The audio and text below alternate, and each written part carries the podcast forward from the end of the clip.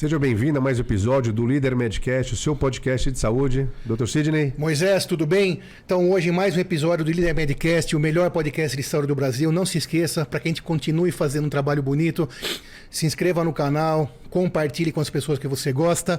Você sabe, saúde é um assunto que interessa para todo mundo. Na internet está cheio de coisa que a gente não pode sempre confiar, as fake news. E o nosso maior propósito é trazer para você informação de qualidade, dividir conhecimento com autoridades nos assuntos que a gente traz aqui para serem ditos. Então hoje a gente tem a honra de receber aqui Dr. Pedro Ferreira, cirurgião do trauma, hoje é, chefe do setor de, tra é, de traumatologia lá do Hospital das Clínicas, formado pela Faculdade de Medicina da USP de Ribeirão Preto, é, também responsável pela montagem do setor de emergência no Hospital Nipo Brasileiro. Muito obrigado por ter aceitado o nosso convite. O ouvinte agradece muito a sua presença. Líder Medicast também. Seja bem-vindo, doutor Pedro.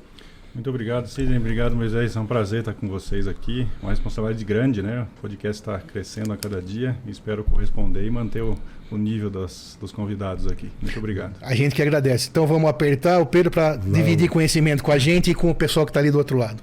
Vamos sim. Seja bem-vindo, doutor Pedro. Muito obrigado. Hoje a gente vai falar sobre politrauma. O que é um politrauma? Bom, o politrauma é o paciente que, que ele, é, ele é vítima de algum tipo de trauma, né? E, e, o politrauma a gente classifica ele como um trauma em mais de um sistema corporal. Né? Então ele tem um trauma na cabeça e um, um trauma no tórax, né? Mas antes da definição do politrauma é importante entender o que é o trauma, né? Qualquer é, lesão no corpo do indivíduo por um agente externo, né? Seja ele energia mecânica, né? Uma agressão, uma facada, um, acidente de carro é, uma lesão por calor, uma lesão química, uma lesão por radiação, tudo isso corresponde a trauma. Né? Então, o trauma ele pode ser em um único sistema ou um politrauma que ele tem de mais de um sistema. E às vezes até a definição de politrauma, quando você fala que ele tem uma lesão de um único sistema, mas essa lesão vai acarretar outras lesões dos outros sistemas, a gente considera como politrauma também. Então, para quem está lá entender, o trauma, quando a gente fala em acidente, a gente poderia lembrar que todo acidente é um trauma, praticamente para quem entender. Então, acidente de carro, de moto, de avião, queimadura, tudo trauma. Muito bem. E isso que é a sua especialidade lá hoje no HC? Exatamente. Isso eu formei, né? Me formei como cirurgião, depois eu passei a ter a, área de atuação em cirurgião de, de cirurgia do trauma, né? Hoje no Brasil, a, a cirurgia do trauma é uma área de atuação da cirurgia geral. Então, o cirurgião se especializa para o atendimento de trauma. Né? Tem um registro específico para então para a cirurgia do trauma. Exatamente. Que nem Pelas... sempre fala aqui do RQ, né? Isso. Não é uma especialidade médica, mas é, é uma, área, área de atuação, de atuação. Com registro. Exatamente. Perfeito. Aí dentro de uma cirurgia participa o cirurgião de politrauma e outras especialidades? Exato. Puxa só um pouquinho aqui. Aí. Como o, a cirurgia do trauma ela envolve, ela é multidisciplinar, né? ela não envolve só especialidade médica, mas ela tá, envolve enfermagem, fisioterapia, terapia ocupacional, são vários os, os, os, membros dessa equipe. Né? O cirurgião do trauma ele é o maestro dessa cirurgia, dessa equipe, né? ele que toca, ele que enxerga o doente como um todo. Então ele estabelece prioridades, eh, chama as, as outras especialidades para atuarem junto a esse paciente. Se a gente fosse dizer que existe um existe protocolos, com certeza. Se a gente fosse elencar os três principais politraumas, quais são os protocolos seguidos numa cirurgia? Ou no atendimento, assim, na porta do hospital? É, os traumas mais comuns que a gente tem, né, que a gente classifica, é o trauma penetrante, o trauma contuso, né, ou o trauma misto, né, que seria juntar essas duas causas, né. O contuso, o exemplo mais clássico é o exemplo o acidente de carro, um acidente de moto, né. O penetrante seria um tiro, facada, tiro, facada. É, é, que são traumas penetrantes mesmo. Então, para cada tipo de trauma, existe um, um, potencial mecanismo de, de lesão. Né? Então, isso vai determinar a conduta do, do, do atendimento. Né? Existem hoje, para quem não é especialista, protocolos de atendimento ao trauma. Né? Do mesmo jeito que o cardiologista ele criou o ACLS, que é o Advanced Cardiac Life Support, para o trauma existe a mesma coisa também, que é o ATLS. Então ele fornece para o médico generalista ou para o médico que não, tá, não atende o trauma uma forma de você estabelecer sequências de atendimento que nada pode passar em branco, né? possa deixar escapar algum tipo de lesão. Então você padroniza o atendimento. É lógico, como o cirurgião de trauma, assim como o cardiologista, ele não segue exatamente esse protocolo, né? ele tem liberdade para sair dessa, dessa sequência, mas ele ajuda em muito o atendimento traumatizado para o médico que não é especialista no atendimento do trauma. E esse protocolo a gente está falando já dentro do hospital, né? A gente não está falando do atendimento pré-hospitalar, que a gente já discutiu outras vezes aqui, né? Então nós estamos falando isso um atendimento especializado dentro do hospital, depois que o paciente chegou. Mas é, então o e antes do, do atendimento do, do, do, hospital, que não, como a gente teve aqui, qual é a importância do SAMU? Você falou que você já trabalhou no resgate, né? Conta pra gente o que você acha dessa pré-chegada hospitalar, qual a importância disso num acidente de carro ou de ônibus ou até acidentes maiores, que acho que o pessoal que está ali fica curioso, né? Um acidente mais grave, por exemplo, vamos supor um acidente de avião, né? Se como funciona essa questão do pré-resgate, do, do pré-hospitalar, né, no caso? É, o, o pré-hospitalar é, uma, é, uma, é um item, é um componente fundamental no sistema de trauma. Né? Quando a gente fala de sistema de trauma, a gente fala em prevenção, em pré-hospitalar, em atendimento hospitalar e a reabilitação desse paciente. Então, a partir do momento que você acessa o sistema de trauma, então o pré-hospitalar, ele teoricamente ele é a porta de entrada do paciente dentro do sistema de trauma. E a importância desse atendimento bem feito é que vai resultar num, num, num prognóstico melhor para esse paciente. Esse é que eu queria saber, exatamente. Então, assim, um atendimento bem feito no pré-hospitalar, independente se ele é um suporte médico é, ou se ele é um suporte avançado, que tem um médico na cena, ou se ele é um suporte básico, que você não tem o um médico da cena. Porque pode ter os dois cenários, né? O médico pode estar na cena ou não. Então, por exemplo, um acidente de avião, aquele, por exemplo, famoso há pouco tempo atrás, daquela cantora Maria Mendonça. Sim. Será que quando chegou lá o primeiro que chegou tinha alguma formação para poder entender melhor? Porque apesar de ser um acidente já muito mais de energia muito maior, podem ter sobreviventes também. Então aquela pessoa também me corrija se eu estiver errado, é fundamental que ela tenha uma formação para entender se ainda ali existe uma possibilidade de dar continuidade ao socorro. Ou eventualmente já houve uma morte ali é, irremediável, né? É, irreversível. Né? Então é importante essa equipe, muito importante. Sim, o pré-hospitalar ele, ele, é fundamental no atendimento. Né? E até para o leigo que presencia a cena, normalmente quem chega primeiro é o leigo. Né? Ele tem que saber como ele tem que agir. Né? E a primeira coisa no pré-hospitalar que a gente sempre preconiza é a segurança da cena. Você jamais vai acessar uma vítima que está colocando em risco o próprio socorrista. Né? Então, nesse caso do, do, acidente de avião, né? você nunca vai acessar a aeronave com risco de incêndio, com risco dela, dela sair da posição inicial e, e, e acabar machucando o próprio socorrista. Né? Então, segurança da cena é uma parte fundamental para quem atende no, no pré-hospitalar. É o primeiro é. item. Então, na marginal, se você presenciar uma moto, um acidente com um motociclista, primeiro você, obviamente, tem que pensar na tua segurança, senão de um problema, você terá dois ou três, etc. Exatamente. Então esse é o, é o começo de tudo. Em rodovia. A gente teve um caso recente numa piscina de um condomínio que teve tem uma iluminação, iluminação Sim, eu... interna, teve um curto-circuito, o salva-vidas foi fazer o, so, o, socorro, acabou. A família, o salva-vida e todos acabaram indo a óbito, né? Porque estava ele é, energizada a piscina. Acessando a vítima, acabaram sendo vítimas Exatamente. Também. Então isso é muito importante. Você que está aí não é tão simples assim, né? Precisa ter uma formaçãozinha, alguma coisa, como aqui no Líder Medcast muitas vezes a gente já falou. A gente teve episódios sobre acidentes domésticos, por exemplo, como agir antes de colocar você mesmo em risco e piorar a situação. Então, agora voltando lá para o hospital. E quando chega lá para o Dr. Pedro, para sua equipe, né? Você trabalha hoje no HC, ainda dá para dizer que é o maior hospital da América Latina, disparado, imagine o número de casos, e de maior gravidade também. Né? Você estava contando lá para gente que você trabalhou no AG, então são sempre casos mais graves que chegam lá. E aí, chegando lá, a equipe está preparada, sempre tem lá um cirurgião, um vascular, um neuro, que o HC é um hospital escola e a gente sempre brincava, né? Se você tiver um problema, né? Você tem que, às vezes é você pensa, ser... é lá que você vai estar tá mais bem atendido. Lá, Hospital São Paulo, Santa Casa, que são os hospitais de escola, né? Uhum. E outros também, imagino eu. Mas lá a equipe está sempre de prontidão para atender casos bem graves. É, o HC ele consegue reunir condições não só de estrutural, de material, de, mas ele reúne principalmente um corpo clínico grande e, e presente 24 horas. Né? Então você consegue é, atender o paciente grave né, com todos os recursos necessários. Né? Então, dentro de uma classificação de sistema de trauma, o HC é um centro de trauma nível 1, né? ou seja, ele reúne todos os critérios para atendimento do trauma complexo. Né? Esse é o paciente que tem que chegar no hospital das clínicas. O trauma leve, ele pode ser muito bem atendido num hospital secundário, que a gente fala que é um nível de trauma 2, 3, 4, né? dependendo da, da classificação que você usa, para não sobrecarregar o sistema. Então isso é fundamental. Então hoje o HC ele reúne as condições para atender o paciente grave, que chega tanto de resgate terrestre como de resgate aeromédico. Uhum. Então essa integração com o resgate é, é fundamental, né? Doutor Sidney, você acabou comentando do Águia. O Águia é aqui somente em São Paulo, que é uma unidade aérea de remoção do acidente para o hospital. É isso, né? É, o Águia ele está vinculado à Polícia Militar, né, junto ao, ao grupamento aéreo da Polícia Militar, e ele faz o resgate aeromédico. Então ele está presente hoje, se não me engano, em São Paulo, em São José dos Campos, é, em Campinas e estão ampliando cada vez mais as bases para as grandes cidades do, do interior. É uma UTI aérea? Ou não chega a ser uma UTI? Ela, ela, ela reúne equipamento para fazer uma UTI aérea, mas ela como ela faz o resgate, né? Não sei se a gente pode considerar ela como UTI, mas ela faz o transporte para o hospital, né? Então ela consegue, ela reúne é, nesse caso, ela é um suporte avançado, que ela, é, o médico é um tripulante da aeronave. Sempre tem um médico, então, no Águia. Sempre tem um médico. O, o, o Águia sempre é um suporte avançado. Então ele consegue fazer o transporte rápido dessa vítima com todos os recursos de um suporte avançado. Tá, e só uma, acho que quem está ali ouvindo, você que está ouvindo também tem essa, essa dúvida, né?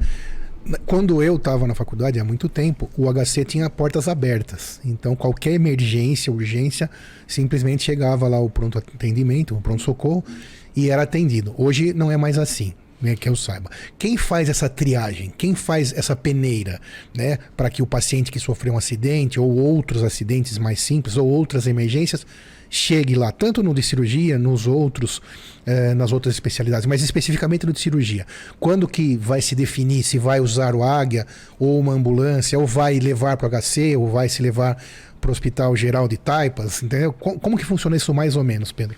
É, hoje o HC é uma unidade referenciada. Então, ele recebe só pacientes referenciados, então, tanto do resgate terrestre quanto aeromédico. E essa triagem é feita pelos bombeiros e pela equipe do suporte avançado. Eles passam os dados da cena para o COBOM, que é a central de regulação dos bombeiros. É feita uma triagem pela equipe médica que é, que está que, que tá presente no COBOM, né, mais a equipe dos bombeiros. E eles determinam, baseado na gravidade do paciente, para onde esse paciente tem que ser transferido. É COBOM. É o Cobom. É, tem a Copom que é muito famoso, que é da polícia, então o Cobom dos bombeiros. Isso. Hoje Perfeito. eles estão no mesmo local aqui na Sim. cidade de São Paulo, né? Eles estão no mesmo local. É uma estrutura fantástica que eles têm lá hoje. E, então eles fazem essa triagem. Então existem vários métodos de triagem do paciente grave, né? E a gente sabe que quando medicina tem vários, quer dizer que nenhum é tão bom o suficiente para ter apenas um, né? Mas você vai classificar essas, essas vítimas com relação às lesões que ela tem, as lesões anatômicas, os dados fisiológicos desse paciente na cena, se ele está taquicárdico, a pressão dele está baixa, eh, ou se ele tem alguma lesão anatômica importante e relacionada ao mecanismo de trauma.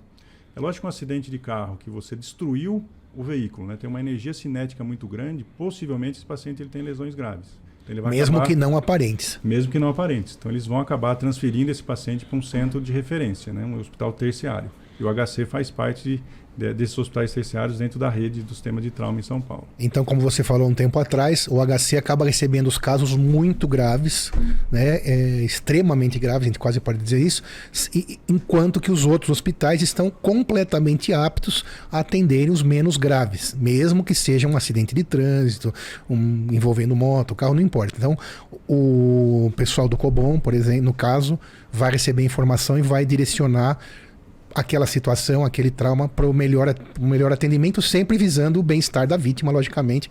Ninguém deixa de ser atendido, eu estou querendo dizer, né? Ninguém uhum. é, vai ser subestimado aquele problema, né? Então, quando precisar do HC, vai para o HC, mas não é todo mundo que vai para o HC, porque nem teria como atender, né?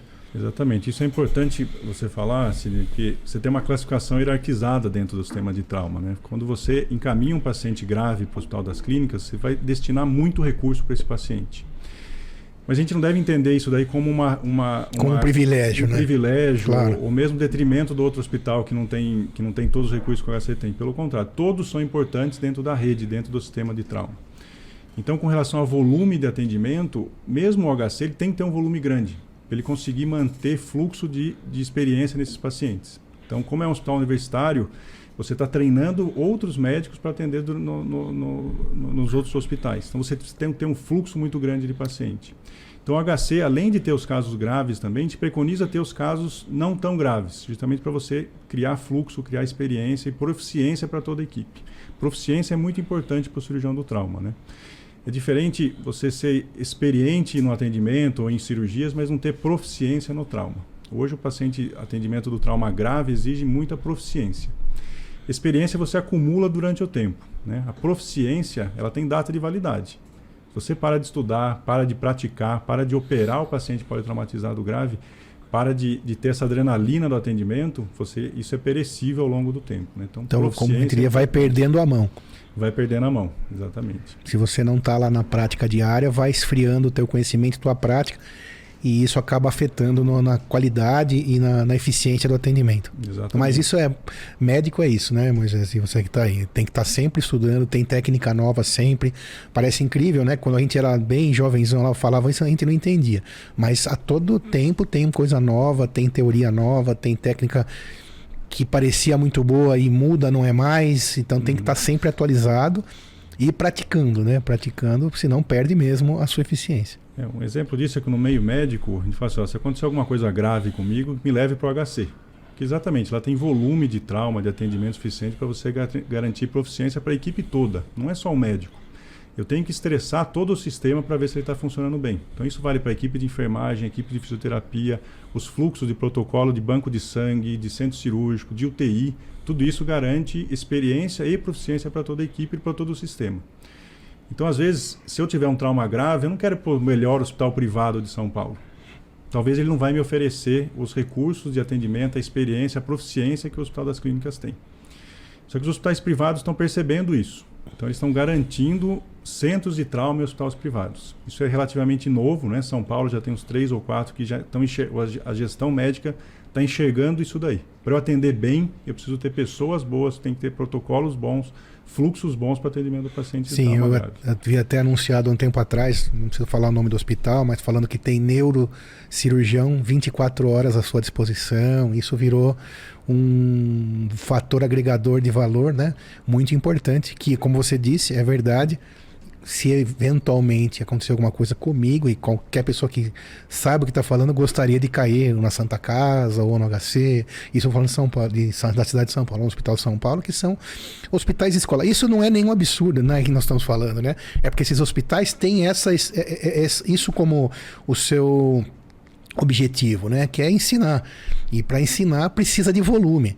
E com, com o tempo, esse volume foi se agigantando e o hospital absorvendo tudo isso, formando cada vez mais melhores profissionais, né, é, alimentando esse ciclo do bom atendimento é, real. Não hotelaria, nós estamos falando, né? Do atendimento técnico. Acho que a pessoa que sofre um acidente, ela precisa sair viva e bem.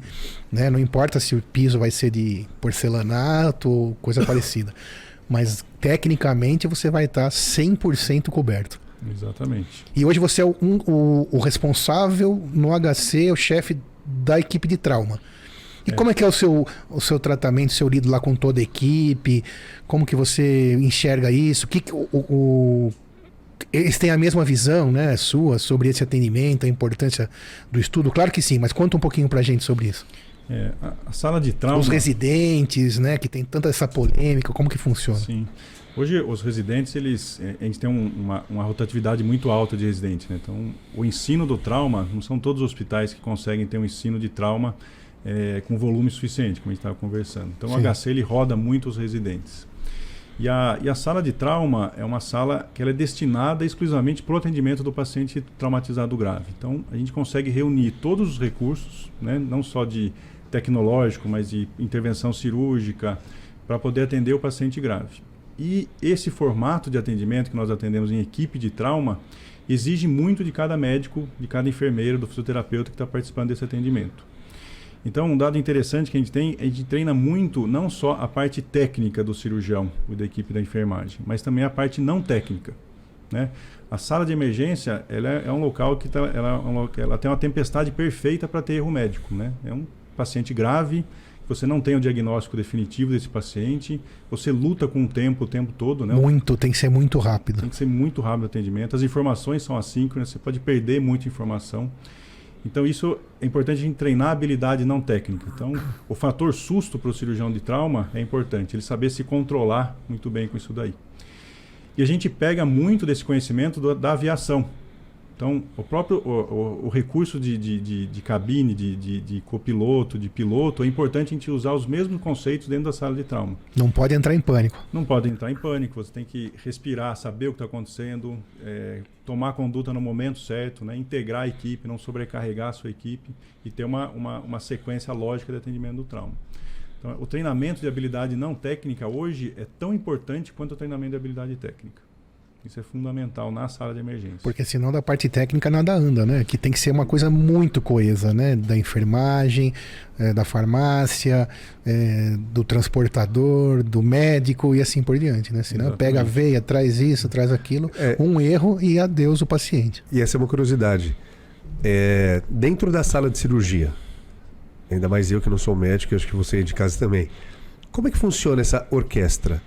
Quais as principais num politrauma de um acidente de carro, por exemplo?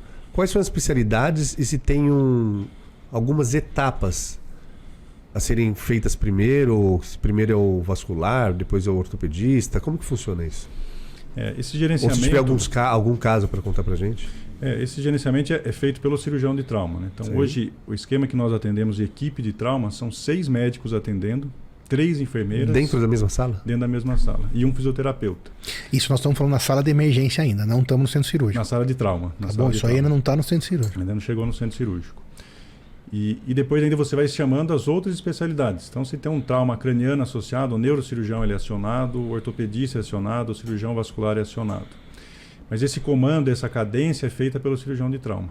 Então você consegue é, atender esse paciente de uma forma muito rápida né, e determinando prioridades. Isso é fundamental. O que mata primeiro o meu paciente? Exatamente né? isso. Isso que é importante. Então, às vezes, uma obstrução de via aérea mata rápido esse paciente. Né? O paciente não consegue respirar. Medidas de intervenção têm que ser feitas para corrigir isso daí. O sangramento é outra causa de, de morte para esse paciente. O que é importante deixar bem claro, né? Que o que a gente faz, o que a gente deixa de fazer para esse paciente no momento do atendimento inicial, esse paciente ele vai pagar um preço durante a sua estadia no hospital. Isso em tempo de internação, em sequela, em retorno à atividade diária. Então, tudo isso é importante. O que eu faço, o que eu deixo de fazer para o atendimento nesse paciente de trauma, tem um preço para esse paciente. Por isso que o atendimento ele tem que ser muito bem feito, muito bem treinado. Né? Então a gente pega casos é, recentes, né? a gente tem acidentes, é, queimadura, soterramento. O HC acaba recebendo isso porque, pelo resgate aéreo, vem paciente muito longe para cá. Então, essa dinâmica de atendimento, de equipe de trauma é fundamental. E quando vai para o centro cirúrgico, às vezes a equipe aumenta ainda mais. Então, às vezes tem duas especialidades operando o paciente ao mesmo tempo. Isso é muito comum entre a cirurgia do trauma e a neurocirurgia, por exemplo. Às vezes o neurocirurgião está operando um hematoma dentro da cabeça. Ao mesmo tempo. Ao mesmo tempo que o cirurgião está tamponando um, um, um ferimento na, na no barriga, fígado, por exemplo. Abdômen. Exatamente. Então, essa dinâmica é importante. Esse trabalho em equipe, essa sincronia é fundamental para atender bem o paciente de trauma. Doutor Pedro, nos últimos. Acredito eu que isso tenha quase diariamente, ainda mais no HC, em função de tudo que foi dito, da referência que ele é em trauma. Nos últimos três, quatro meses, qual foi o principal caso mais grave que, que você recebeu lá? Hoje, atualmente, os casos mais graves que a gente recebe hoje são as quedas de altura, associadas normalmente a trabalho. Quando a gente fala de altura, dois, três metros de altura. É. é os nossos pacientes. Então, peraí, acabam... isso é muito, muito importante, hein? Então, hoje, na sua visão lá de HC, que tem uma, é, uma relevância estatística gigante, o que mais chama atenção, uma das coisas que chama atenção é queda da altura e geralmente no trabalho. Geralmente no trabalho. Então a gente alterna entre acidente de moto, queda de altura e agressão. Quem tem os traumas penetrantes. Então são os ferimentos por arma de fogo e por arma branca, que são, são facadas, etc. Isso tem todo dia? Tem todo dia. Infelizmente São Paulo é uma cidade violenta, né? Sem dúvida. E, como referência acaba recebendo isso daí. E o sangramento é a principal causa de morte evitável no paciente de trauma. Né? A principal causa de morte do paciente de trauma são os traumas é, cranianos. Né? Mas a principal causa de morte evitável no trauma são os sangramentos. E um deles é o sangramento, o trauma de pelve. O paciente sangra muito. Então a gente vê isso muito em atropelamento, que é uma causa frequente. A pelve no linguajar comum seria o quê? A bacia? A bacia, a bacia, exatamente. É uma estrutura que sangra muito, não só pela fratura dela, mas como as lesões, os vasos, não só arterial e venoso, que esse paciente ele tem. Então ele pede muito sangue. E rápido. E rápido. E o diagnóstico, se não for feito, muda completamente a história, né? Exatamente. Então esse paciente, é, ele, ele, a reanimação desse paciente é fundamental na sala de emergência e o controle do sangramento no centro cirúrgico. Então isso aí tem que ser feito de uma forma muito rápida. E a gente vê a recuperação desse paciente depois, que é um paciente que usa muito recurso do hospital, né? A grosso, a grosso modo, ele gasta muito dinheiro, é um investimento muito grande, mas esse paciente ele tem retorno à sociedade. E quando a gente fala de trauma, a gente está falando de uma doença que é a terceira causa de morte né, no mundo. Ela só pede para doenças cardíacas e doenças neo, para neoplasias, para os cânceres. Então, terceira causa de morte, trauma, ou então, seja, é uma coisa na sua vida, agora voltando para a vida mas o trauma específico da pelve não, ou não? Todos, trauma. todos, não, todos. todos. Trauma, okay. todos. É. Que pode ser evitável, né? Então, tomando suas, todas as medidas de segurança, usar cinto, não correr, não entrar em confusão, quer dizer, uhum. zelar pela tua vida te tiraria das três principais, da terceira principal causa de morte. Esse número é incrível. Segurança no trabalho, porque segurança no trabalho, né? Equipamentos de segurança.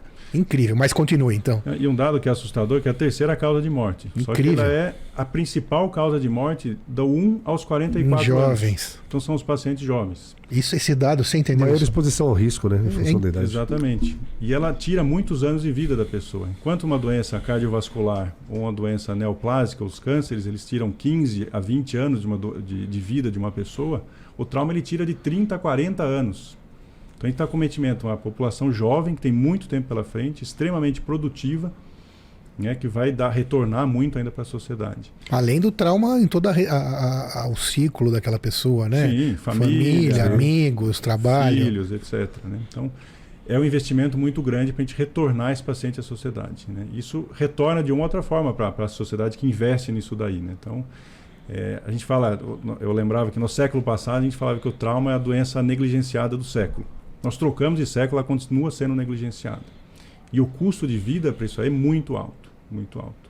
Então, o Brasil ainda, ele, é, São Paulo é uma, é uma ilha de excelência, mas se a gente for pensar no Brasil todo, ainda precisa de muito investimento para a gente fornecer um atendimento de trauma mais próximo do ideal. Né? Porque é nós estamos falando de São Paulo, né? O atendimento do politrauma no interiorzão aí do, do país, claro que deve ter melhorado muito, mas não vai ter uma águia, não vai ter um cobom que funciona de maneira excelente, o tempo vai ser diferente e, claro, a possibilidade de óbito muito maior. Infelizmente aumenta, ou o número de sequelas também aumenta. E o número de sequelas, que é um custo também bastante. gigante. É, estou falando só do óbito, mas a sequela a, a, a, também tem um custo absurdo, né? um uhum. impacto absurdo na sociedade e no, no ciclo das pessoas também.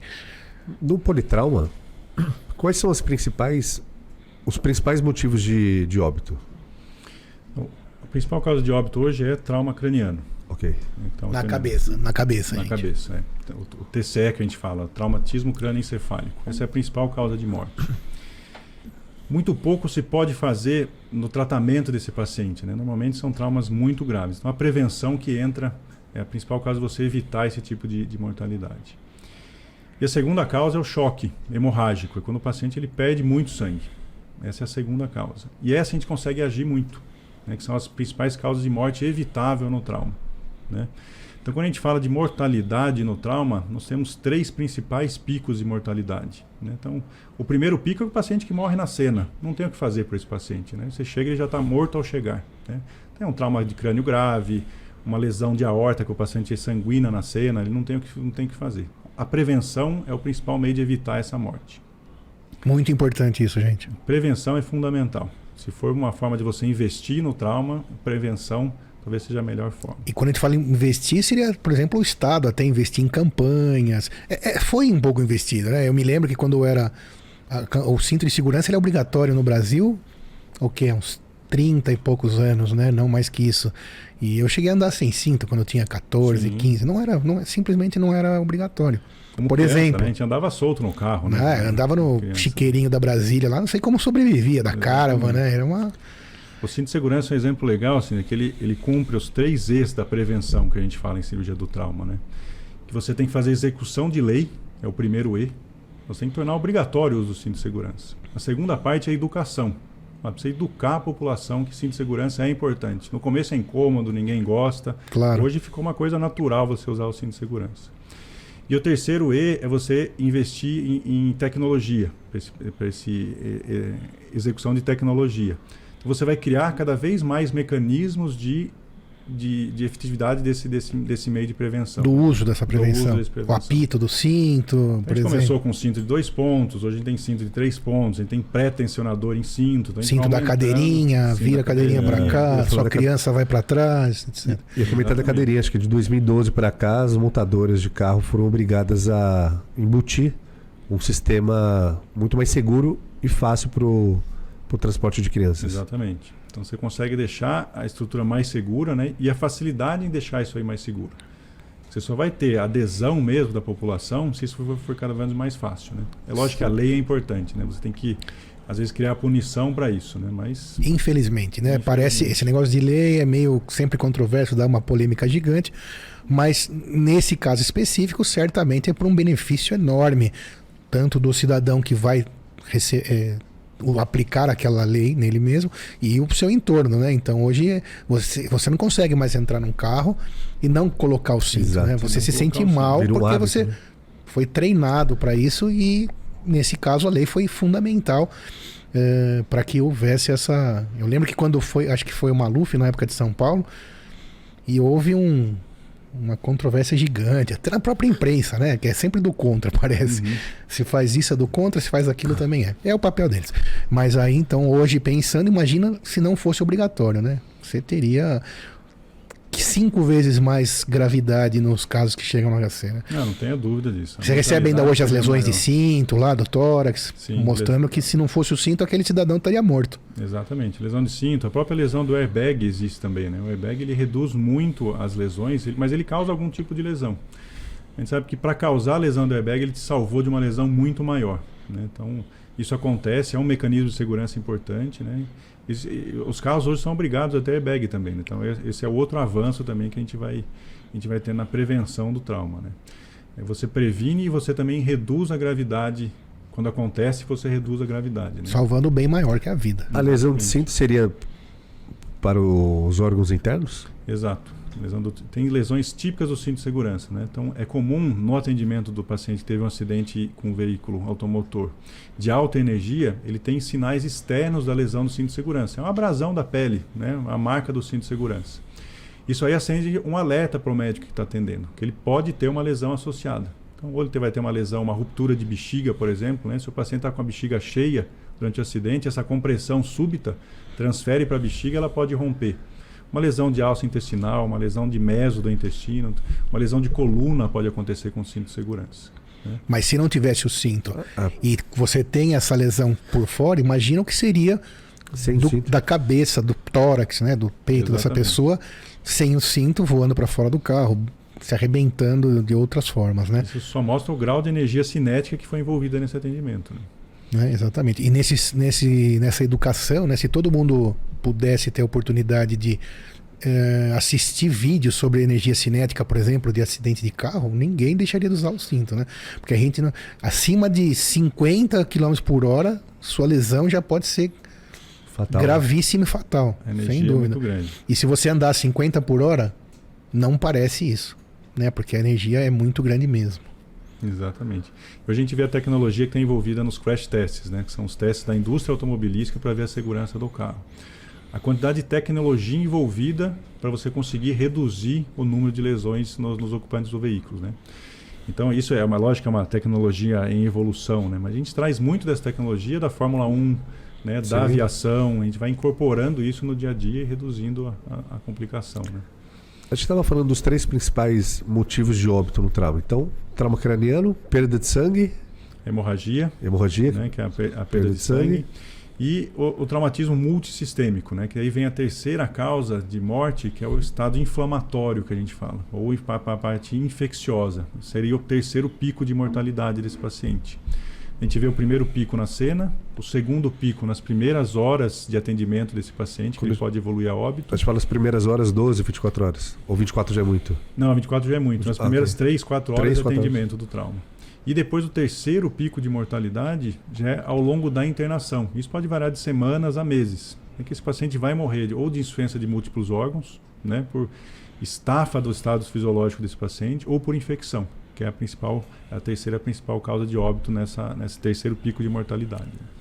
E o gerenciamento então do politrauma, ele acontece desde a pré-internação pré hospitalar, na cirurgia e na condução também da, da recuperação? Exatamente. Então, esse paciente dentro do hospital, ele é recebido na sala de trauma, ele é atendido lá e ele vai ter um destino. Né? Ou ele vai para o centro cirúrgico, normalmente ou ele vai para uma UTI, né? Ou nesse primeiro pico de mortalidade ele pode ir a óbito. E tem que saber lidar com isso daí também. Não é uma parte fácil, né? E, e, depois ele tem a internação dele. Internação em UTI pode ser longa, duas, três, quatro semanas às vezes. Depois ele passa para a enfermaria e por fim ele é atendimento no, em ambulatorial, onde ele já passa para o processo de reabilitação. Então a reabilitação começa às vezes na UTI e vai terminar depois, meses, anos depois, esse paciente já de alta, em casa, acompanhando ambulatorialmente. Acredito eu que a maioria dos casos, posso estar enganado, a maioria dos casos tem a necessidade do centro cirúrgico. A maioria deles. Do HC. Do HC. É, os, os traumas graves sim. Os traumas graves sim. A causa, a, a indicação de cirurgia mais comum é a parte ortopédica, okay. depois vem a neurocirúrgica e, por fim, tórax e abdômen, que são as outras estruturas que são bastante operadas, né? Tem indicação cirúrgica. E quando são as três causas juntos, juntas? Aí que você Exi... tem que. Existe a possibilidade. Você tem que estabelecer prioridades. Né? Então, normalmente, o que mata muito rápido é o sangramento. Ok. Seja o sangramento intracraniano, né, que ele vai levar uma, um trauma craniano gra grave, ou sangramento abdominal ou torácico. E depois tem as sequências de correção de fraturas, estabilização de fraturas, tudo isso aí é importante. Estabelecer essa prioridade é papel do cirurgião de trauma. Tem quanto tempo para fazer isso? Minutos? Antigamente a gente falava de hora de ouro, né? A golden hour. Você tem uma hora para resolver tudo isso daí.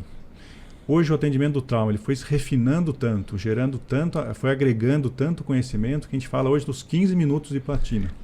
Os primeiros 15 minutos de atendimento do trauma é essencial são fundamentais para definir entre a vida e a morte. Entre a vida e a morte e o melhor prognóstico para esse paciente. Chegou no hospital, tem 15 minutos para saber se vai ser crânio, se vai ser pulmão, se vai ser hemorragia. Para definir esse. Para você começar a tomar as condutas críticas, 15 minutos.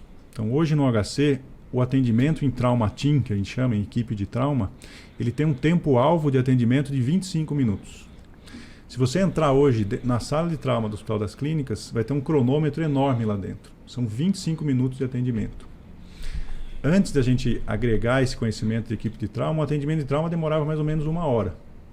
Pode parecer muito tempo, mas quando você está envolvido no atendimento, são várias as funções da equipe, é, lesões sistêmicas múltiplas, esse tempo passa muito rápido. Então, nosso tempo médio de atendimento era de 64 minutos. É muito tempo nessa, dentro dessa Golden Hour. Então hoje, o atendimento em Trauma Team, a divisão de tarefas da equipe possibilitou atendimento em 25 minutos. Em 25 minutos o doente tem um destino. E Ele... aquilo que era 64 hoje é quanto? Hoje são 25 minutos. Perfeito. É o tempo-alvo, tá o cronômetro lá. Ou ele sai dessa sala e vai para tomografia, ou ele vai para uma sala de estabilização, ou ele vai para UTI, ou ele vai para o centro cirúrgico. A gente tem 25 minutos de atendimento. É muito rápido, é muito rápido atender esse paciente. Perfeito. Bom, muito bem. Então, o HC então consegue ter essa excelência nesse atendimento dos graves, uma equipe multidisciplinar extremamente bem treinada é, pelo próprio Dr. Pedro em muitos casos, né? É, atualmente. Mas e quando não dá certo? É, acho que quem está ouvindo ali tendo aqui à frente, a gente tem onde tem então o Pedro que está hoje lá à frente de todas as emergências de traumas cirúrgicas do HC. E quando o paciente vai a óbito? Então, acho que o colega que está, a pessoa que está ouvindo quer entender isso também. Muitas vezes existe o óbito. E para chegar à família dessa pessoa, como que você foi se acostumando com isso? Porque também lá tem muito grave, também tem muito óbito.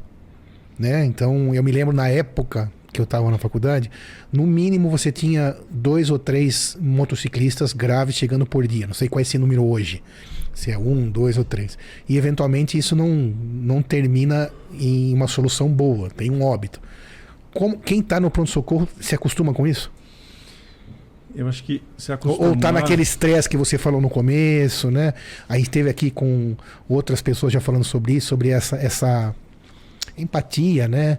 Como funciona isso? É, eu sei que é super difícil, mas faz parte do teu treinamento. Sim. Né? Dentro daquele treinamento de habilidades não técnicas que a gente conversou aqui, a notícia de óbito, né, ou a, a, a notícia difícil faz parte do treinamento. Né? Então, é, não só os médicos assistentes hoje, como os residentes também são treinados para isso. E é uma fase extremamente difícil do atendimento, né? É, o atendimento não acabou quando o paciente vai a óbito, né? Tem uma sequência ainda de, de fases, né? E a notícia para a família é uma parte muito difícil. Talvez você não se acostume, mas você vai criando habilidades para poder dar essa notícia é, da forma menos traumática possível também. Então, ter um ambiente acolhedor, explicar a gravidade do acidente, né? expor que tudo foi feito para essa vítima. Né? Quando ela, ela vai para um centro de trauma, tudo é feito para atender melhor forma essa vítima. Só que, infelizmente, às vezes as lesões são incompatíveis com a vida, né? ou o tempo de atendimento demorou-se muito para esse paciente chegar no hospital e ele acaba evoluindo a óbito. Mas a melhor forma é você acolher a família e demonstrar empatia com ela. Né? É uma, é uma fase difícil do atendimento, muito difícil. Perfeito. Mas o, o, cirurgião, assim como outras especialidades médicas, tem que ter essa, essa habilidade não técnica.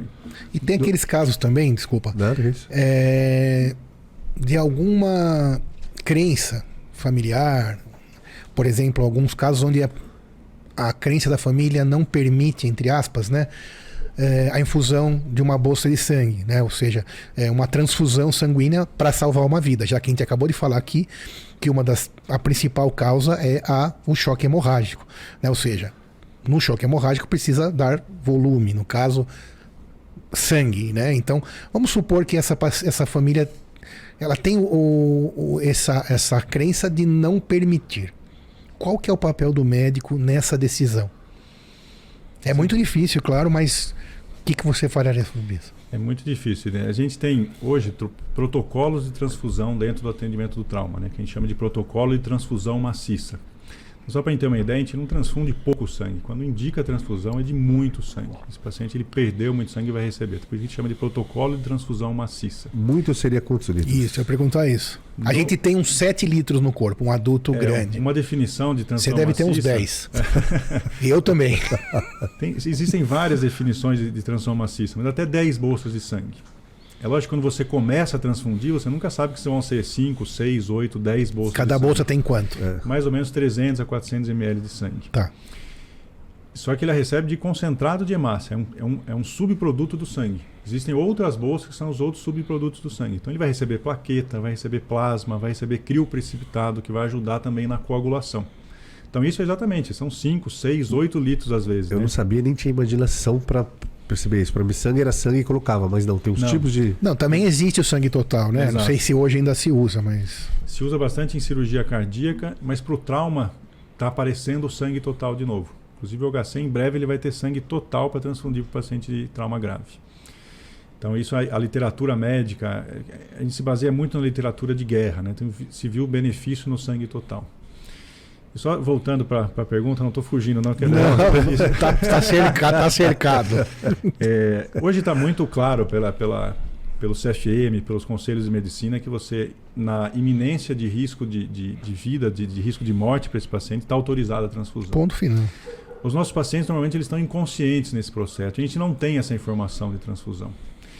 E é lógico que esses protocolos de transfusão maciça, eles são extremamente criteriosos para indicar transfusão. Então, só vai usar se for realmente muito necessário. Porque é um recurso caro, um recurso escasso né, e que tem efeitos colaterais também. Então, o próprio protocolo já garante que, se for indicar a transfusão, ele está muito bem embasado. Os efeitos colaterais da pessoa que recebe. Exatamente. Quais são os principais deles? Transfus é, doença gerada pela transfusão, né, contagiosa, que hoje é muito, muito raro. É porque muito o, raro. o banco de sangue hoje em dia é Mas nunca, extremamente nunca é criterioso. 100%, mas é, Tem um controle é fantástico. incrível, mas sempre passa um pouco. É. né? E doenças relacionadas à reação transfusional. Isso é, a grosso modo, uma reação alérgica à transfusão. Né? O sangue ele tem muito anticorpo da pessoa que doou, e ela pode reagir com a pessoa que está recebendo. Então você pode ter reações transfu- ah, eh, transfusionais agudas e reações tardias. Você receber muito sangue também vai gerar um- uma alteração fisiológica importante para esse paciente. né? Aumenta, inclusive, o risco de infecção desse paciente, o risco de edema pulmonar, de lesão pulmonar aguda. Então, tudo isso aumenta bastante. Mas isso a longo prazo ou no. no... Nesse período de internação do Ok. paciente. Depois disso o risco diminui. Sim, sim, sim. Então, o Dr. Sidney e Dr. Pedro, essa crença que foi citada pelo Dr. Sidney, ela dos familiares, eles nem vão ficar sabendo dessa transfusão. Porque na hora é tão rápido que a tomada de decisão não, não permite consultar o, o, grupo familiar. Não, não permite. A escolha é pela vida, não há, é técnica, né? Então só estou falando porque é um mito isso, Sim. mas lá, e mesmo que houvesse a informação, o médico tem um compromisso ético de salvar aquela vida. Né? Exatamente. Né? A gente é treinado para salvar a vida dos pacientes. E também eu lembrei de uma outra coisa também, que você que está aí às vezes já ouviu falar, e aqui acho que é o lugar para a gente bater esse papo e tirar esses mitos. Eu me lembro também da época como funcionava, que eu também passei onde lá você é chefe, eu já passei como aluno lá interna muitos anos atrás. Então tem esse mito, quando chegava um, dois traumas lá, vamos supor um, um FAF, né, que é ferimento por arma de fogo, dois baleados.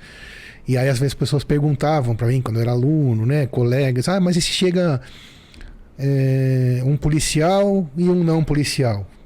Perfeito. Né? É. E como que é esse tratamento? Eu, claro que, que, que eu quero ouvir da, sua, da boca do doutor Pedro, mas como funciona isso? É, a gente não, não, não, se baseia muito na, na, nesses tipos de informações. Né? A gente tem critérios de atendimento. Então, tem incidentes com múltiplas vítimas. Né? Isso pode ser duas, três, quatro, dez, vinte pessoas no atendimento simultâneo. A gente tem critérios de triagem para atendimento dessa vítima. Então, lógico que a vítima mais grave ou que tem o maior potencial de salvamento, ela vai ser atendida primeiro. Né? A nossa função lá é salvar vidas. A gente não está lá para julgar ninguém. Exatamente. Se é mocinho, se é bandido, a gente não tem essa capacidade técnica para fazer julgamento. E nem faz, simplesmente nem faz. só atende a vida. É bem simples. Exatamente. Passou ali da porta do hospital, é um ser humano que merece todo o bom uh, investimento tecnológico, humano, estrutural para salvar a vida. Isso não tem nada a ver com o médico, se é bandido, se é mocinho, exatamente, exatamente. isso. E até porque as informações que a gente tem Nem são chegam, muito né? assíncronas, né? Às vezes pode ser uma isso. informação no começo, depois ela muda. Muda. Que quem chega ali com a maca, né, com é, explicando rapidamente, não dá nem para ter certeza que é aquilo mesmo, né? Exatamente. Então, aquele ambiente de estresse, é, o objetivo ali é um ambiente de guerra praticamente, né? Não dá tempo de pensar. É salvar aquela vida, independente de onde veio, quem é, etc. Exatamente. Doutor Pedro, é, é sabido que a profissão médica tem uma exigência muito grande pela racionalidade, pela frieza, pela prática da empatia também quando chega um, algum óbito. Mas já chegou a pegar algum caso que você possa considerar quase milagroso a reversão de um quadro ou o salvamento da pessoa? Tem o dedo médico, com certeza, mas já pegou algum, pela sua experiência que é diária disso? Já viu casos fantásticos? Tipo... Não, sim, isso aí. Me arrisco dizer que a gente vê isso quase todo dia, porque existem realmente lesões muito graves que você não acredita às vezes que o paciente sai bem, né? Mas um, um, um, tema que a gente quer evitar, o cirurgião de trauma hoje, hoje como equipe de trauma, a gente quer evitar aquela frase assim, ele morreu porque estava muito grave. Isso é uma desculpa que a gente não pode dar mais. A gente sabe que se a gente fez tudo para esse paciente, ele tem condições de sair. Mas às vezes as lesões são tão graves, você não acredita que esse doente vai sair. Às vezes até um cirurgião mais experiente fala assim, ah, isso aí não tem, não vai sobreviver. Esse paciente acaba saindo, acaba saindo vivo. Então a gente vê bastante isso daí, principalmente com trauma é, craniano, né? O paciente que chegou muito chocado, ou muitos pacientes que chegam em parada cardíaca e são reanimados. Isso a gente vê bastante, principalmente por ferimento por arma branca ou arma de fogo. A parada cardíaca presenciada pela equipe médica ou imediatamente antes desse paciente chegar, ela tem um risco, tem uma possibilidade de, de salvar essa vida. Varia entre 8 a 10% dependendo da literatura. Já com a parada. Já com a parada. Você... Arma branca é faca, tá bom, gente? Isso, arma branca é facada. Por exemplo. Então você, você consegue reverter esse paciente. Então a gente tem casos, por exemplo, de assalto próximo ao HC, que a vítima é levada às vezes por populares, é atendida lá, às vezes chega em parada cardíaca e a gente consegue reverter essa parada. Isso é baseado no quê? No atendimento rápido, no atendimento é, extremamente capacitado, habilitado para atender esse paciente é, com todos os recursos possíveis. Então você consegue salvar essa vítima. E a gente tem casos emblemáticos lá de pacientes soterrados por vários dias, por várias horas e conseguiu sair vivo é, fraturas múltiplas de pelve, que é uma trauma importante, trauma abdominal extremamente complexo, é, ferimento por arma branca com lesão de estruturas nobres. Né? Então a gente está em pacientes com lesão de veia cava, por exemplo, que é uma lesão extremamente grave no paciente. A gente consegue manter esse paciente vivo e vai reabilitando esse paciente para conseguir é, introduzi-lo de novo para a sociedade. Né? Então, é, o centro de trauma proporciona isso para você. Né? Então, mesmo quem não acredita em uma força maior, acaba, quando presencia isso, acaba tendendo um pouco para o lado espiritual também, né? Isso é, isso é importante. né? É, já teve algum caso que teve. O mesmo médico sai de uma. Já teve o caso, não? Deve ser diário isso. Operar, tipo, três pessoas quase que simultaneamente? Três, quatro, não sei quantos leitos tem lá, ou quantas centros, quantas Sim, salas de sim. cirurgia. A gente teve, por exemplo, situações de, de desastre que o, que o hospital acaba sendo referência. Né? Então, para lembrar, por exemplo, aquele incêndio do Memorial da América Latina.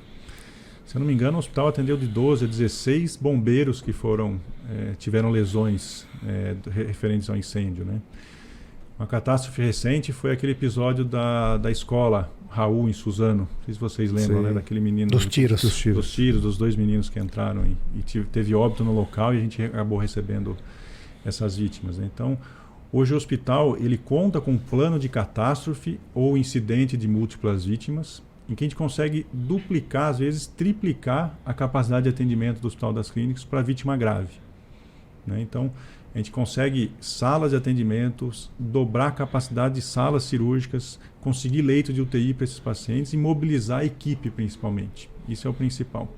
Você ter corpo clínico suficiente para atender as vítimas de desastre é importante. E essa divisão de tarefas, essa experiência entra bastante nisso daí. Então, esses dois casos emblemáticos do incêndio e recentes, né, e da, e da escola foram bem marcantes para a gente. Né? E põe à prova o sistema, né? Sim. Você estressa o seu, seu incidente de múltiplas vítimas. O seu protocolo de catástrofe é estressado o tempo todo. Isso é importante. Né? Você sabe realmente se você está funcionando ou não. Uma coisa é você ter o plano no papel. Sim. A outra é você colocar isso em prática mesmo, em evento real. Né? Isso faz diferença. Faz diferença. Aí, como coordenador-chefe da equipe do Politrauma, como funciona? Você vai passando em cada sala? Tem mais de um ou somente você, Politrauma? Não, não. Hoje a gente tem uma equipe de, de cirurgiões que se revezam ao longo da semana. Mas no dia, por exemplo, no plantão é só um. Não, no dia nós temos três cirurgiões atendendo no Hospital das Clínicas. Quando eu falo três, é três Ao mesmo tempo. ao mesmo tempo. Isso, três Ok. médicos assistentes, fora uma equipe completa de Só de- residentes. Né? Quem tem uma equipe lá de pelo menos cinco, seis residentes que atuam na emergência. Então é uma equipe bem grande. Só para emergência, só de trauma. Só de porque ainda trauma. tem emergência clínica, só para ele entender. Porque Isso. mesmo né, quem não é do área já não consegue entender. Então isso só da cirurgia, só do trauma. Além de outras todas as especialidades também tem suas equipes, o que multi- multiplicaria esse número por um, lá, uns 10, 20 no mínimo, né? Ao mesmo equipes, tempo. Exatamente. Só de pronto atendido, de pronto socorro. Já teve casos de uma cirurgia de politrauma durar 20 horas, 10 horas? Isso é uma pergunta interessante. Antigamente as cirurgias duravam muito tempo. né? Então, às vezes uma cirurgia durava 3, 4 horas de, de controle de sangramento, por exemplo. O médico ele viu uma lesão hepática, por exemplo, uma lesão de fígado que estava sangrando, ele gastava horas lá tentando costurar o fígado, parar o sangramento. Isso, antes da década de 90, a via que esses pacientes todos morriam. Pelo tempo cirúrgico prolongado, pela quantidade de sangue que esse paciente ele perdia. Então se mu- mudou-se a ideia do tratamento e veio uma ideia que a gente chama hoje na cirurgia de trauma de controle de danos. Isso é uma, é uma herança da medicina militar, da marinha militar, em que você, se você tem uma avaria muito grande num navio de guerra, por exemplo, para você conseguir continuar na batalha, você vai fazer o reparo mínimo desse, desse navio para ele poder voltar para a guerra. Para o paciente de trauma, a gente segue o mesmo conceito. Às vezes as lesões são tão graves que você vai controlar rápido o sangramento, sem reconstruir, sem fazer o reparo definitivo dessa lesão, para possibilitar desse paciente recuperar a fisiologia dele e voltar para o campo de batalha. Ele voltar para o centro cirúrgico de novo para fazer a reconstrução definitiva. Entendeu isso? Sim, Isso total. aí mudou o atendimento do, do paciente de trauma. Isso é recente, é década de 90 que a gente fala de controle de danos no atendimento do trauma. Então, hoje, o tamponamento de um sangramento é um exemplo de uma cirurgia de controle de danos. O fígado está todo lesado, ele tem uma.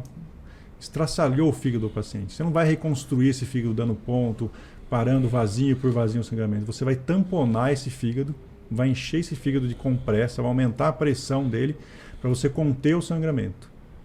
Ao mesmo tempo que você vai cuidar da parte fisiológica desse paciente, você vai controlar a coagulação, vai receber sangue, vai diminuir a atividade inflamatória desse paciente, vai cuidar de outras lesões tão graves quanto a do fígado e vai, vai recuperar esse paciente na UTI.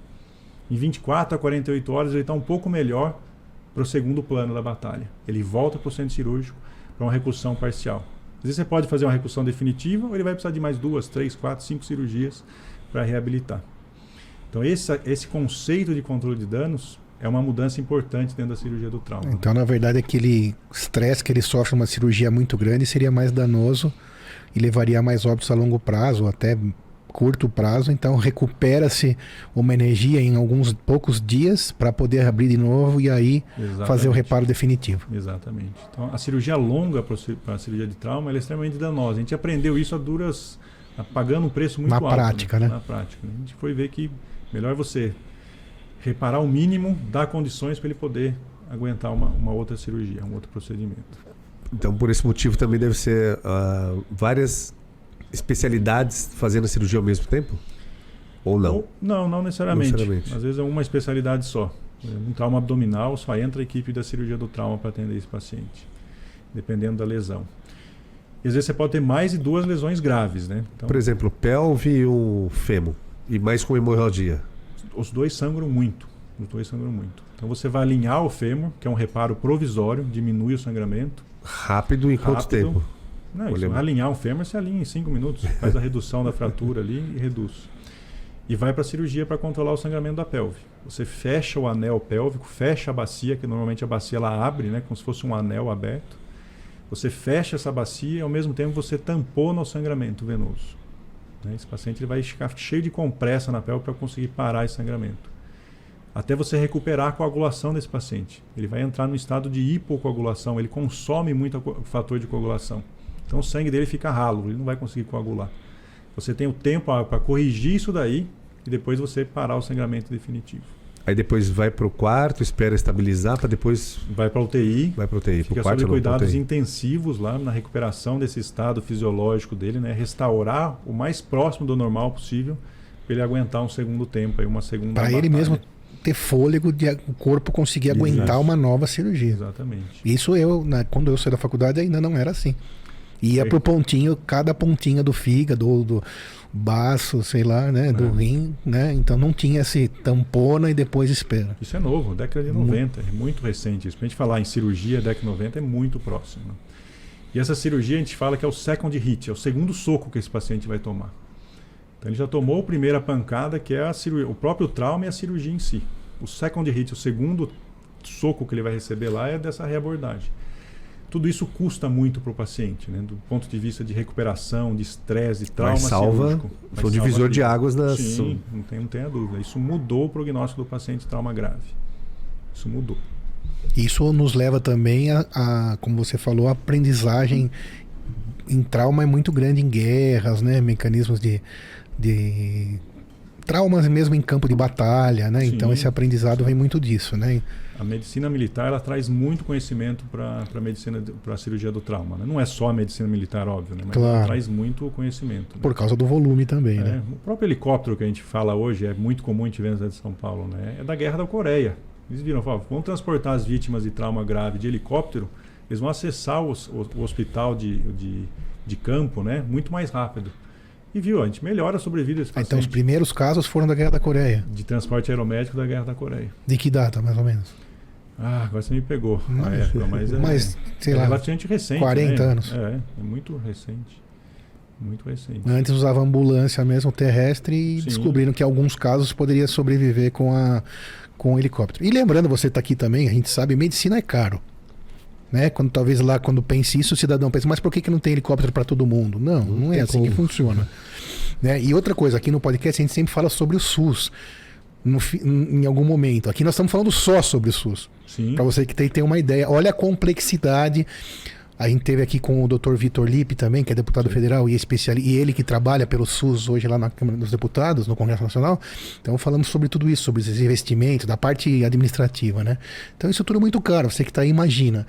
Helicóptero, tomografia, ressonância, equipe médica é, bem treinada, muita gente, estrutura hospitalar, medicação, sangue. Sangue é caríssimo né? É caríssimo. Então, o SUS atendendo tudo isso. Né? E você tinha falado até, podia voltar um pouco nisso, Pedro, antes de você falar o que você ia falar.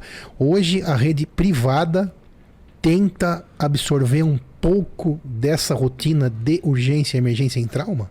Sim.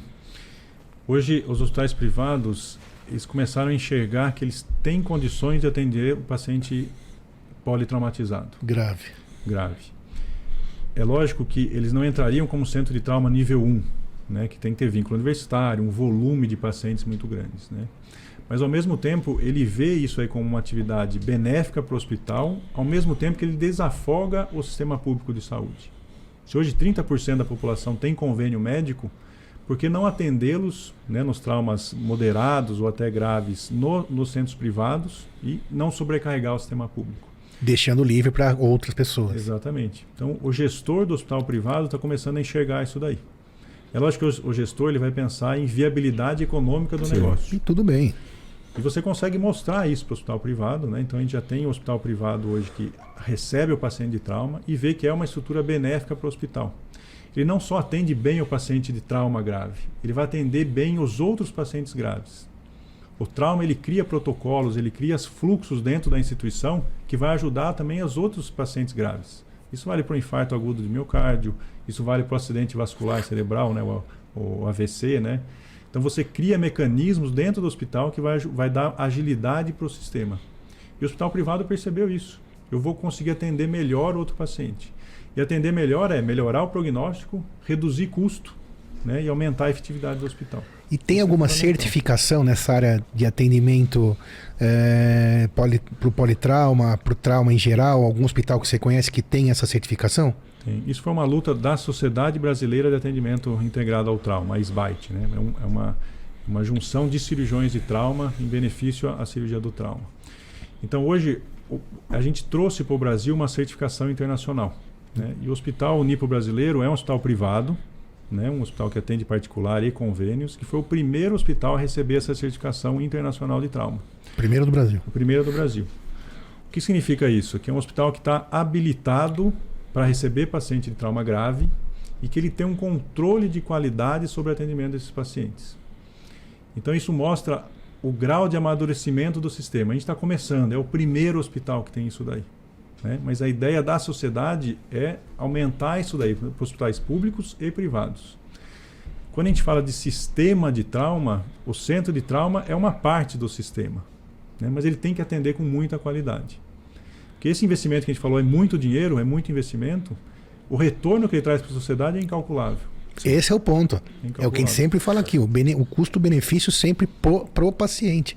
Então, o Nipo Brasileiro é o único hospital hoje no Brasil que possui essa certificação para atendimento de traumas graves e é, independente da- até bastantes graves, né? Isso.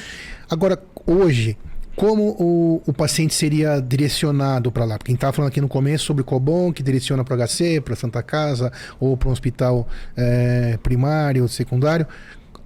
Esse, então, o Brasileiro hoje tem algum convênio, alguma conexão com esse Cobom? Como é que. Ou, claro, só para quem tem o- autorização para usar, né? O convênio e tal. E perfeito sua pergunta, É. porque a pessoa Como que que está vai chegar? não vai estar com a carteirinha na mão. Exatamente. Isso, essa é a minha pergunta, né? Você tem alguma ideia como que tá funcionando isso? Porque um dia vai ter que se pensar nisso, né?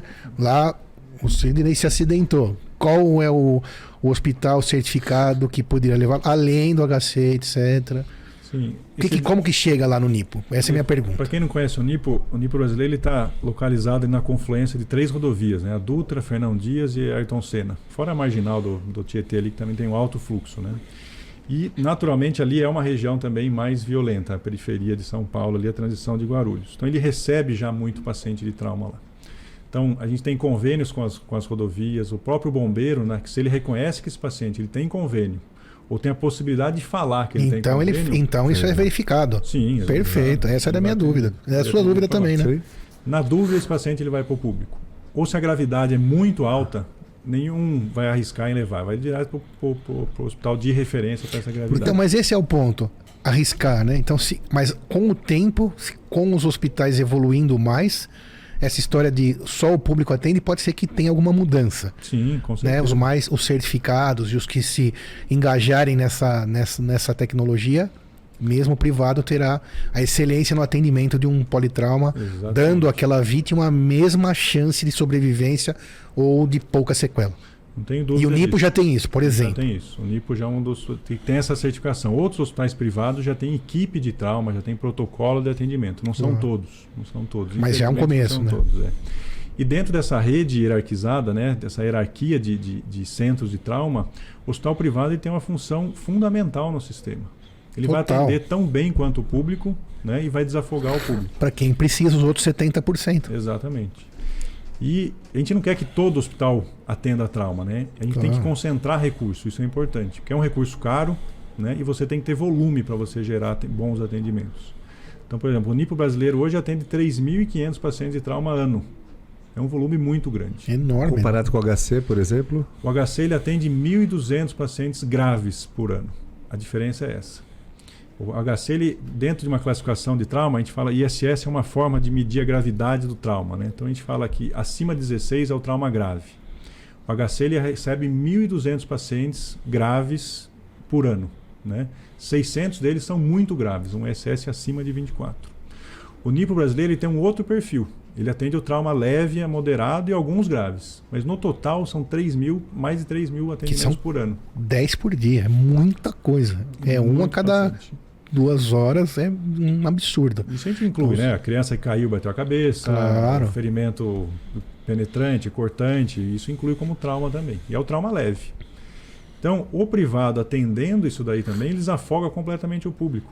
Seja ele no nível secundário, terciário, ele vai estar ajudando dentro o sistema de trauma. É, porque e ta- de uma maneira o privado acaba pagando a conta quando a pessoa que tem plano é atendido no SUS. Não, não. Acho Paga, que paga. é... deveria, né? Não, não, paga. paga sempre, sim. sempre. Sim, através do CPF. O, o Estado não absorve. Ah, isso Ela eu puxa lembro. pelo CPF ou pelo cartão do SUS e cobra a origem. Ah, isso eu lembro É. que na minha época tinha uma discussão sobre quem tem plano usa o HC, o plano deveria cobrir. Então isso acontece hoje.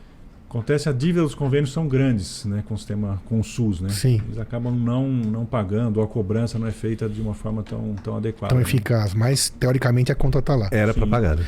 Mas a gente tem falado aqui, a gente vai chegando já no final, né, Pedro, sobre quando a gente fala de alto custo. Acho que para quem está ali, você, eu acho que não é simples entender isso. Porque a pessoa pensa num trauma, numa fratura, ah, pensa no quê? 10 mil? No Não. custo do gesso, sei lá, numa sutura. Mas é muito mais complexo que isso, né? É uma internação longa, uma equipe gigantesca. Então, é o custo é tão grande quanto no hospital privado de um paciente que foi operar uma coisa eletiva, né? Uma vesícula. É enorme, né? É na casa dos Começando dezenas de milhares de reais, seguramente. materiais especiais deve ser o que mais carrega alguma cirurgia.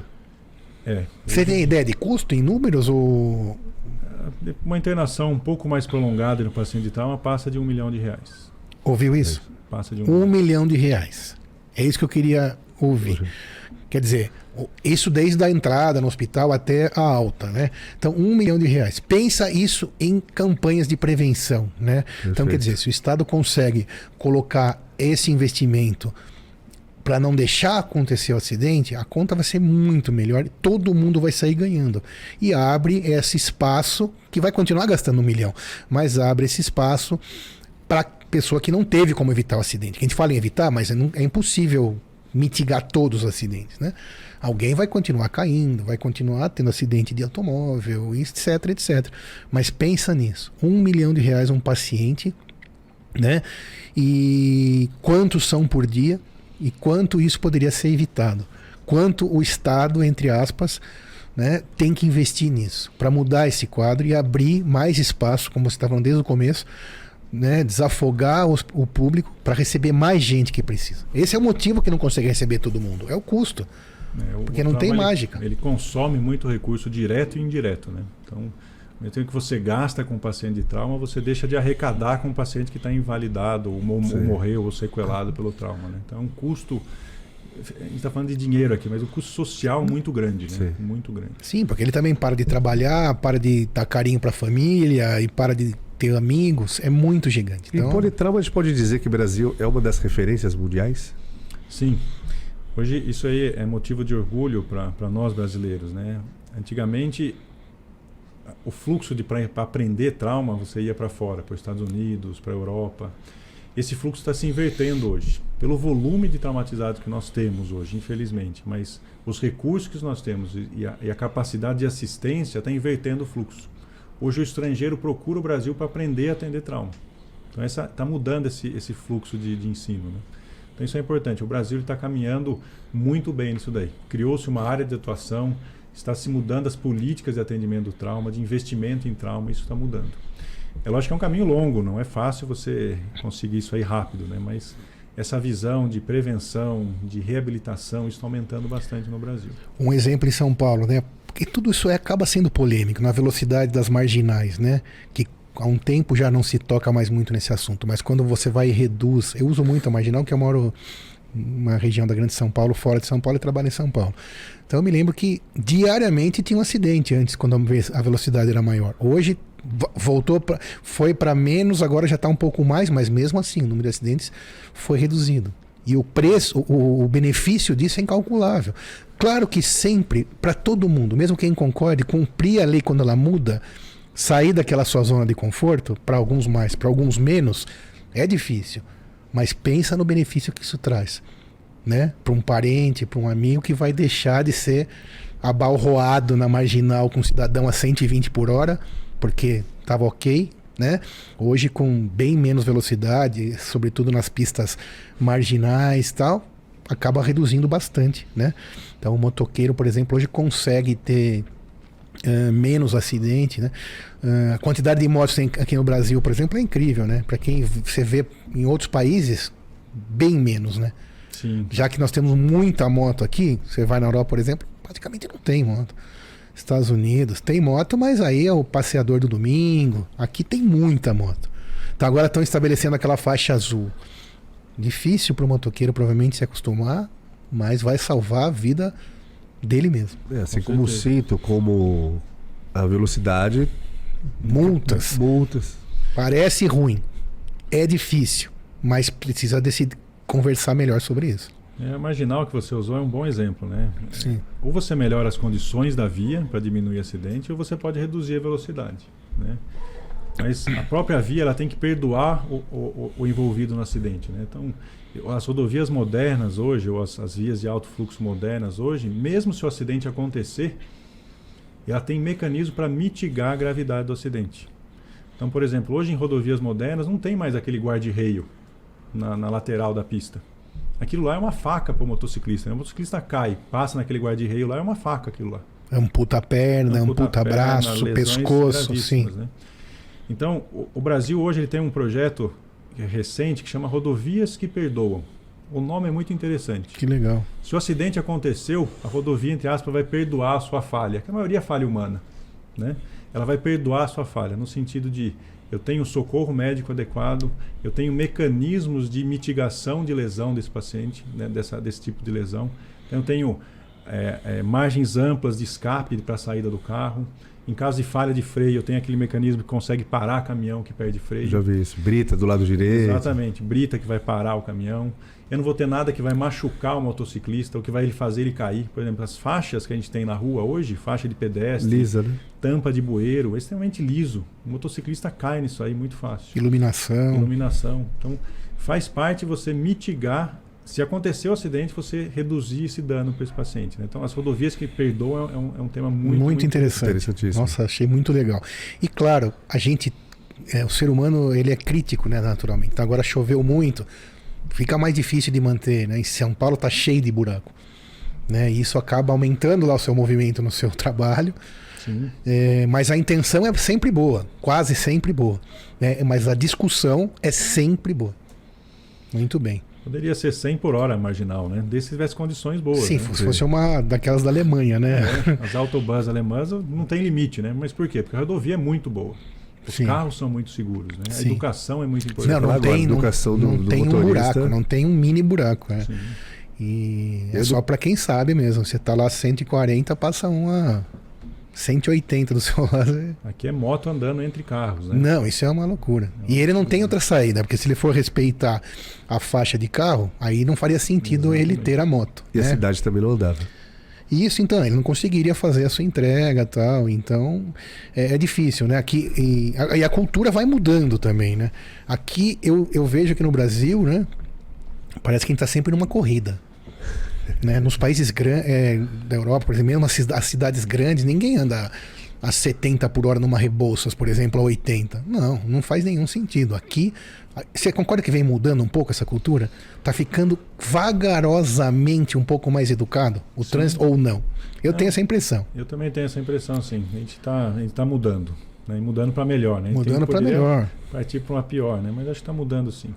As condições das nossas vias estão melhorando, o controle de velocidade, a conscientização das pessoas estão mudando. A convivência entre a bike e o, e o pedestre e a moto, né? Aqui tem, aos poucos, acho que a ideia é melhorar e a, e, e a legislação em geral, em geral, muitas vezes tem essa boa intenção, né? Muitas vezes é isso quem tem que acreditar, acreditar na boa intenção e saber que isso vai ser bom para a gente, para os nossos descendentes e acreditar que tudo vai melhorando, para no final não precisar cair lá na mão do excelente doutor Pedro. Pedro e sua equipe para depois da prevenção aí já cair numa situação que nem sempre vai terminar bem.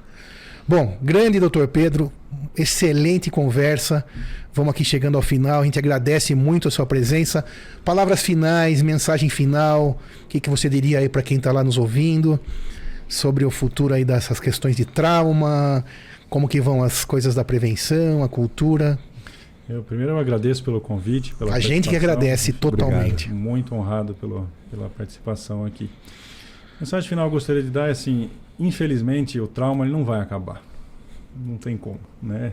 Tem frases famosas no meio do, da, da, cirurgia do trauma que a gente fala que é, a criança curiosa ela tombará, o adolescente aventureiro vai querer ir além, né?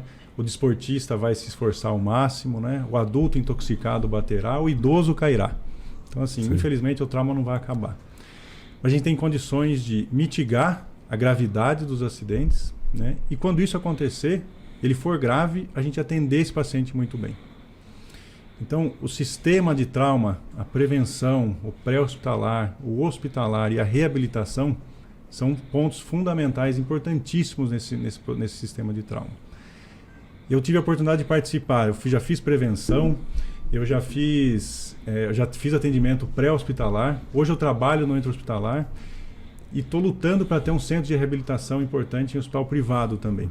Sim. Então eu tô, eu tô participando de todas essas etapas aqui. E eu sei quanto isso é difícil, quanto isso é custoso e quanto precisa de um esforço muito grande. Né? O paciente de trauma ele não escolhe o médico dele. Mas nós é. escolhemos estar ali para atender o paciente de trauma. Então a gente tem que fazer o melhor trabalho possível. Muito obrigado. Moisés, aprendeu bastante hoje? Muito, muito obrigado, doutor. Excelente. Pessoal, obrigado mais uma vez. Se inscreva no canal, compartilhe com as pessoas que você gosta, afinal, são, assunto, são assuntos muito importantes. Cuide da sua saúde. Até semana que vem. Pedro, obrigado. Siga a gente também no Instagram. Até semana que vem. Obrigado, gente. Líder Medcast.